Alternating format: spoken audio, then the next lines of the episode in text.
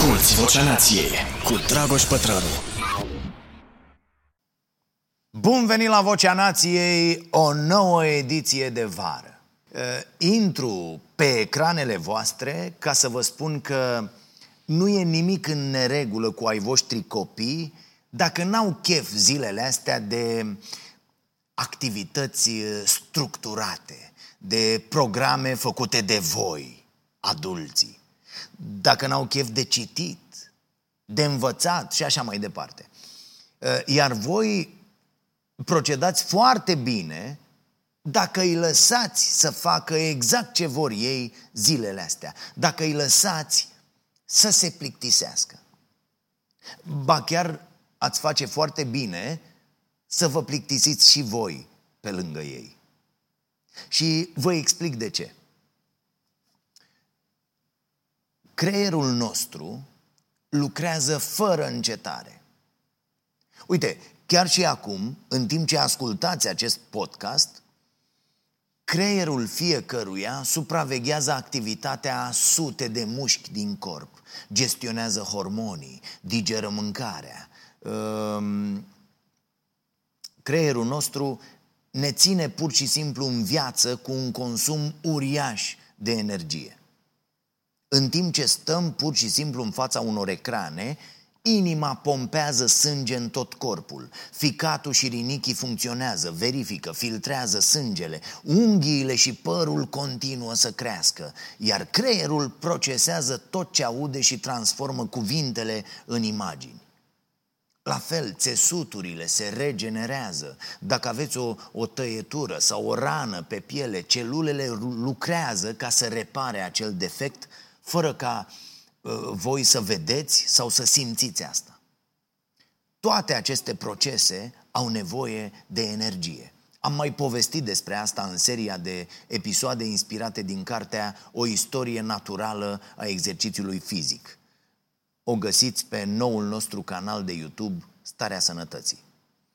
Nu uitați să ne vizitați și pe acolo și să vedeți ce frumos am făcut. Am măturat, am, da, Așadar, creierul nostru muncește constant. Chiar și atunci când doarme, creierul tot mai face ceva. Sortează amintiri, face curățenie, îndepărtează informațiile inutile de peste zi și ne ajută să le reținem pe cele mm, care ne sunt de folos pe mai departe în viață. Așa cum spune neurocercetătoarea Lisa Feldman Barrett, în cartea Șapte lecții și jumătate despre creier, ă, creierul este de fapt un centru de comandă cu o misiune foarte bine stabilită. Să ne țină în viață. Cum? Gestionând cât mai bine un buget de energie. Gândiți-vă așa, fiecare acțiune care consumă resursele de energie ale corpului, da, mers, alergare, not, fitness și așa mai departe, reprezintă o cheltuială. În schimb, fiecare acțiune care ne reface resursele, de pildă mâncatul sau somnul, reprezintă bani puși deoparte. Creierul trebuie să decidă când să cheltuiască și când să economisească. Eficiența energetică este, deci, cheia supraviețuirii. Sigur că nu putem controla toate aceste procese ale creierului, dar există un lucru pe care l-am putea totuși face. De dragul creierului nostru, ne-am putea plictisi din când în când. Cum sună asta? Probabil că nu e ceva ce auziți foarte des, pentru că am tot spus-o. Nu există niciun interes pentru nimeni ca noi să avem acest lux atât de condamnat de descreierații profitului cu orice preț, de a ne plictisi. Dacă nu avem ceva de făcut, dacă nu consumăm constant, nu crește economia, domnule. Așa că ni s-a băgat în cap, an la rând, ideea asta că plictiseala este uh, un sentiment negativ, o emoție neplăcută, de care trebuie să scăpăm cât mai repede. Dacă ne plictisim, pierdem timpul, nu? Dacă nu facem ceva vizibil pentru alții din exterior, suntem leneși. Plictiseala e rușinoasă. E contrar tuturor acestor idei, neurologii și psihologii spun că este foarte important să ne permitem să ne plictisim și mai ales să le permitem copiilor noștri să se plictisească. La ora la care voi urmăriți acest podcast, dacă o faceți în zilele din iulie 2023, când noi l-am publicat, eu uh,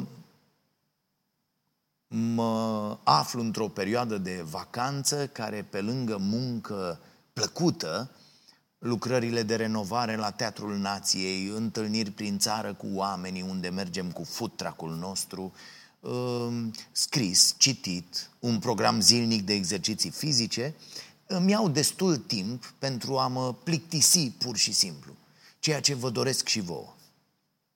Avem nevoie să ne luăm niște timp în care pur și simplu să nu facem nimic.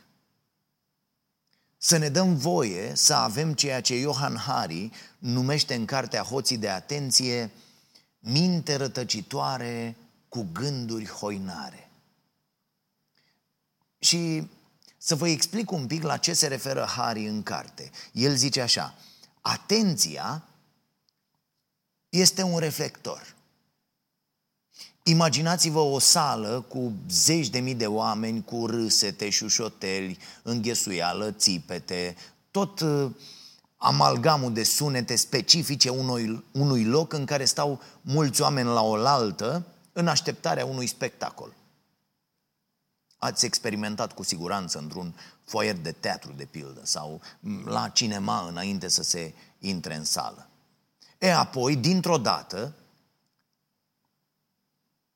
luminile se sting și pe scenă se aprinde un reflector care scoate în evidență o singură persoană. Fiecare se gândește la cine vrea. Da? O artistă, un artist. Uh, la cine vreți voi? Să vă fie comod, să nu vă zic eu. E, toată forfota de mai devreme încetează. Zgomotul făcut de oameni se oprește. Iar atenția tuturor se îndreaptă către persoana de pe scenă. Atenția, așadar, este precum un reflector care ne face să uităm de tot ceea ce făceam înainte și pune lumina pe un singur lucru. Dar oare este asta singura formă de atenție care există? Nu, zice Harry. Există și alte forme de atenție de care avem nevoie ca să putem funcționa. Și, deși sună complet paradoxal, să-ți lași mintea să hoinărească, să rătăcească pur și simplu, contribuie într-o măsură uriașă la atenție. Uite, de exemplu acum, în timp ce ascultați acest podcast, vă concentrați asupra cuvintelor pe care le auziți aici. Dar o mică parte din mintea voastră cu siguranță rătăcește. Probabil că vă întrebați dacă ce am spus are sens, vă gândiți cum se leagă ce spun aici de experiențele voastre de viață, vă întrebați dacă nu cumva ce am zis e în contradicție cu ce credeți voi despre subiect și așa mai departe. Iar dacă e în contradicție, vă rog să scrieți asta în comentarii cu argumente și să pornim de acolo o discuție din care cu toții să învățăm ceva. Apoi, în timp ce mă ascultați, poate că va apare în minte o imagine de m- ieri de la o petrecere, vă amintiți ceva ce a zis cineva cândva într-o discuție. E, toate gândurile astea nu înseamnă că nu sunteți atenți. Avem nevoie de spațiu mental ca să putem hoinări și să procesăm ceea ce auzim sau citim. Când mintea rătăcește, începe să facă noi conexiuni. Nu vi s-a întâmplat niciodată să uh, aveți ceva complicat de rezolvat și să renunțați, să, să mergeți să faceți un duș sau să mâncați ceva și în timp ce faceți alte lucruri, să vi se aprindă beculețul? Să ziceți, a, Mie mi se întâmplă foarte des. Da? Deci să vă vină fix atunci ideea prin care să puteți rezolva acel lucru complicat. Ă, scriau despre asta și surorile Nagoski în cartea Burnout, despre care am discutat aici. Eu am avut cele mai bune idei când mi-am lăsat mintea să hoinărească, să, să bată câmpii, cum se spune. Și ideea proiectului Starea Nației la fel a venit. Cafeneaua, toate. Și, și multe idei tâmpite au fost, dar în viață e nevoie doar de câteva idei bune. O mână. Uneori e suficientă și una singură. Din păcate, trăim într-o cultură în care orice moment de odihnă e văzut ca lene. Însă, veștile sunt bune. Începem ușor, ușor să înțelegem că această poveste despre lene este una foarte toxică. Pentru că doar atunci când ne permitem să oscilăm între muncă și odihnă, suntem niște oameni sănătoși. Relaxarea aici nu înseamnă lene, ci răgazul pe care creierul trebuie să și-l ia, de care creierul are nevoie pentru a procesa datele despre lumea din jur. Cu alte cuvinte, faptul că te detașezi de o sarcină sau de o problemă nu înseamnă că renunți sau că abandonezi, ci înseamnă că implici toate procesele cerebrale în îndeplinirea sarcinii, inclusiv pe acelea care nu necesită toată atenția ta. Așadar, când vă ridicați de la birou ca să vă uitați pe geam sau să vă faceți o cafea, ă, puteți să-i spuneți șefului că în acel moment implicați toate procesele cerebrale în îndeplinirea sarcinii de serviciu. La fel se întâmplă și cu activitatea fizică. Atunci când îți lucrezi mușchii, de fapt nu îi întărești doar pe ei, ci întărești și plămânii, și ficatul, și mintea. Lucrând la o parte din corp, îți întărești tot organismul. Efortul cognitiv, efortul emoțional sau cel social funcționează la fel. Uneori, odihna de care ai nevoie nu e neapărat o sarcină mai puțin solicitantă, ci e doar o sarcină diferită. Oricât de ciudat ar suna, plictiseala sporește creativitatea. Mi-a plăcut foarte mult ceva ce am citit în cartea lui Harry. Citez, creativitatea nu înseamnă să creezi ceva nou care își face apariția în creierul tău, ci este o asociere între două lucruri care erau deja acolo. Foarte bun, da. E nevoie de timp ca lucrurile să se lege în mintea ta. Creativitatea înseamnă să poți să faci asocieri. Ken Robinson făcea o distinție foarte, foarte importantă între imaginație și creativitate. E ceva ce trebuie să înțeleagă și părinții și profesorii. Sir Ken Robinson spunea că imaginația este abilitatea de a te gândi la lucruri care nu există în jurul tău. Iar creativitatea înseamnă abilitatea de a pune în aplicare imaginația. E, Fix această rătăcire a minții ne permite să fim creativi și să facem acele asocieri de care avem nevoie ca să punem în aplicare imaginația. Mintea are nevoie să hoinărească. Cu alte cuvinte, să visezi cu ochii deschiși nu este opusul atenției.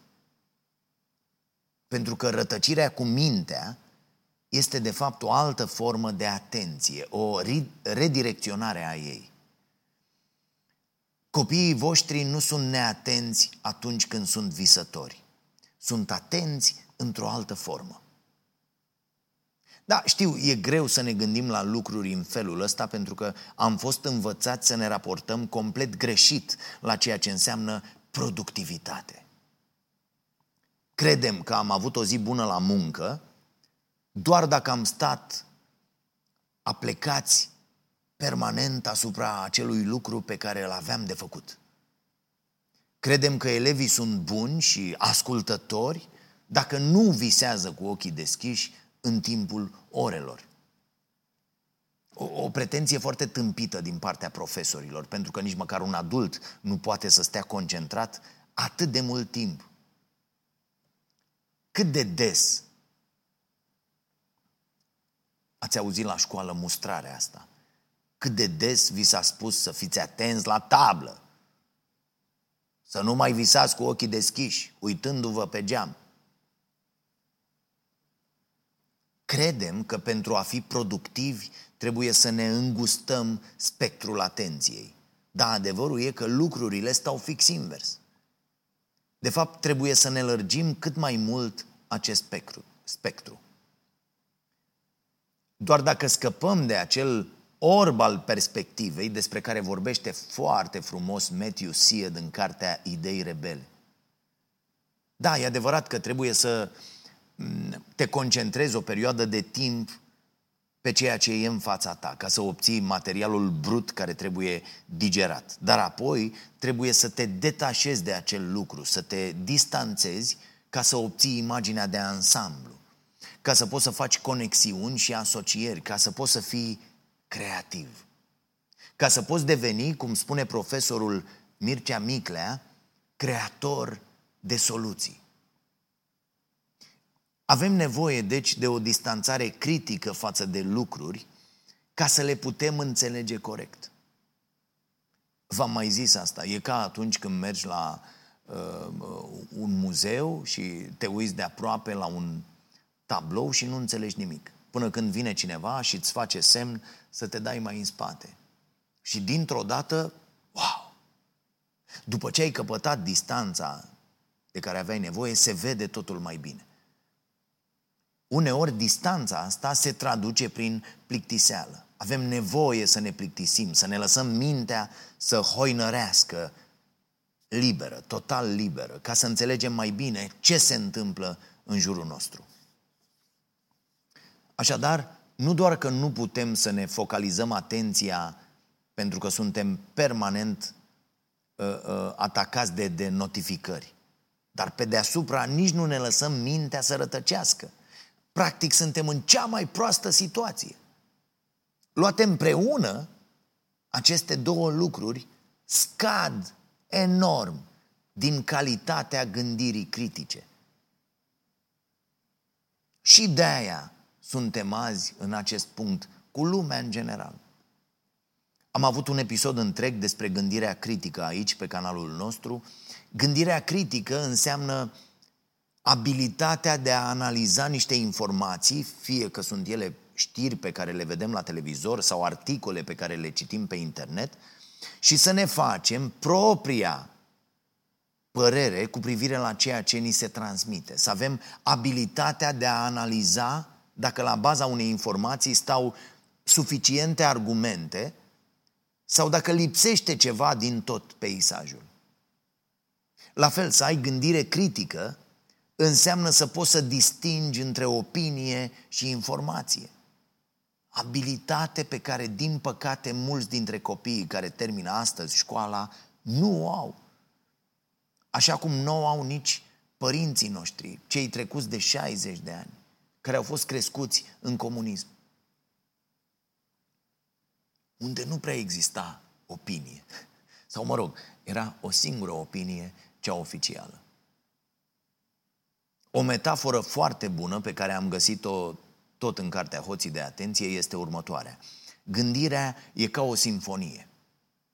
Ai nevoie de un spațiu în viața ta pentru atenția focalizată, atenția de tip reflector, de care vă ziceam mai devreme, cea în care apare, apare artistul preferat pe scenă și se oprește imediat zumzetul din sală.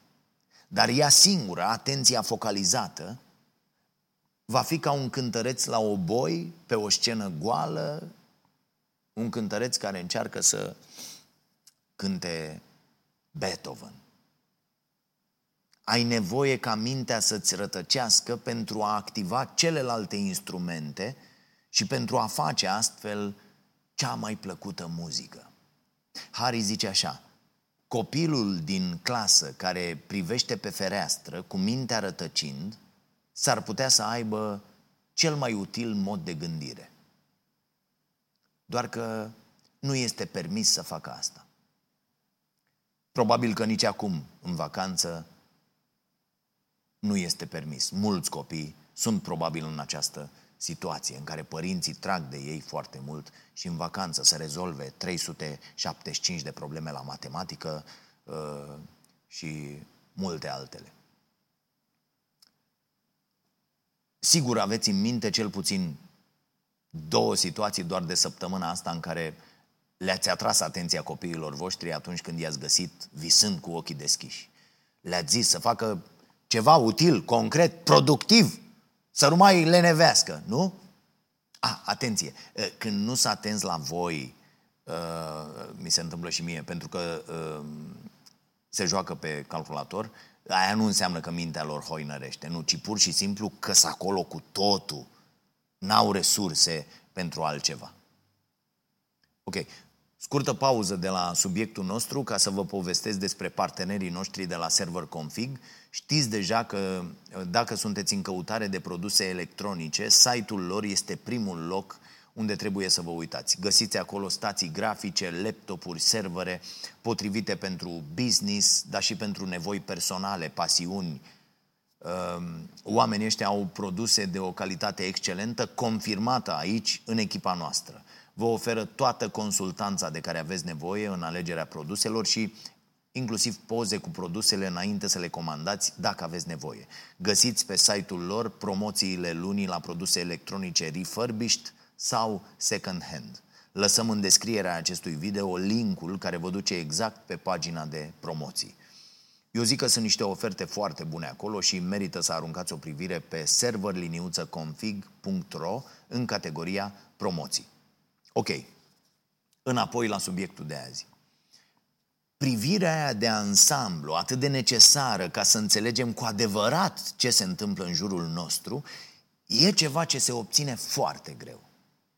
Mă rog, există și o limitare fizică aici pe care tindem să o ignorăm complet. Părți importante din creierul nostru, cum ar fi cortexul prefrontal, nu își încheie dezvoltarea înainte de vârsta de 25 de ani. De-aia, din ce în ce mai des, specialiști care se uită pe tot felul de meta-analize îi sfătuiesc pe părinți să nu-și mai dea copiii la sporturi în care lovesc ceva cu capul, la fotbal, de exemplu. Sau la sporturi de contact, cum ar fi boxul.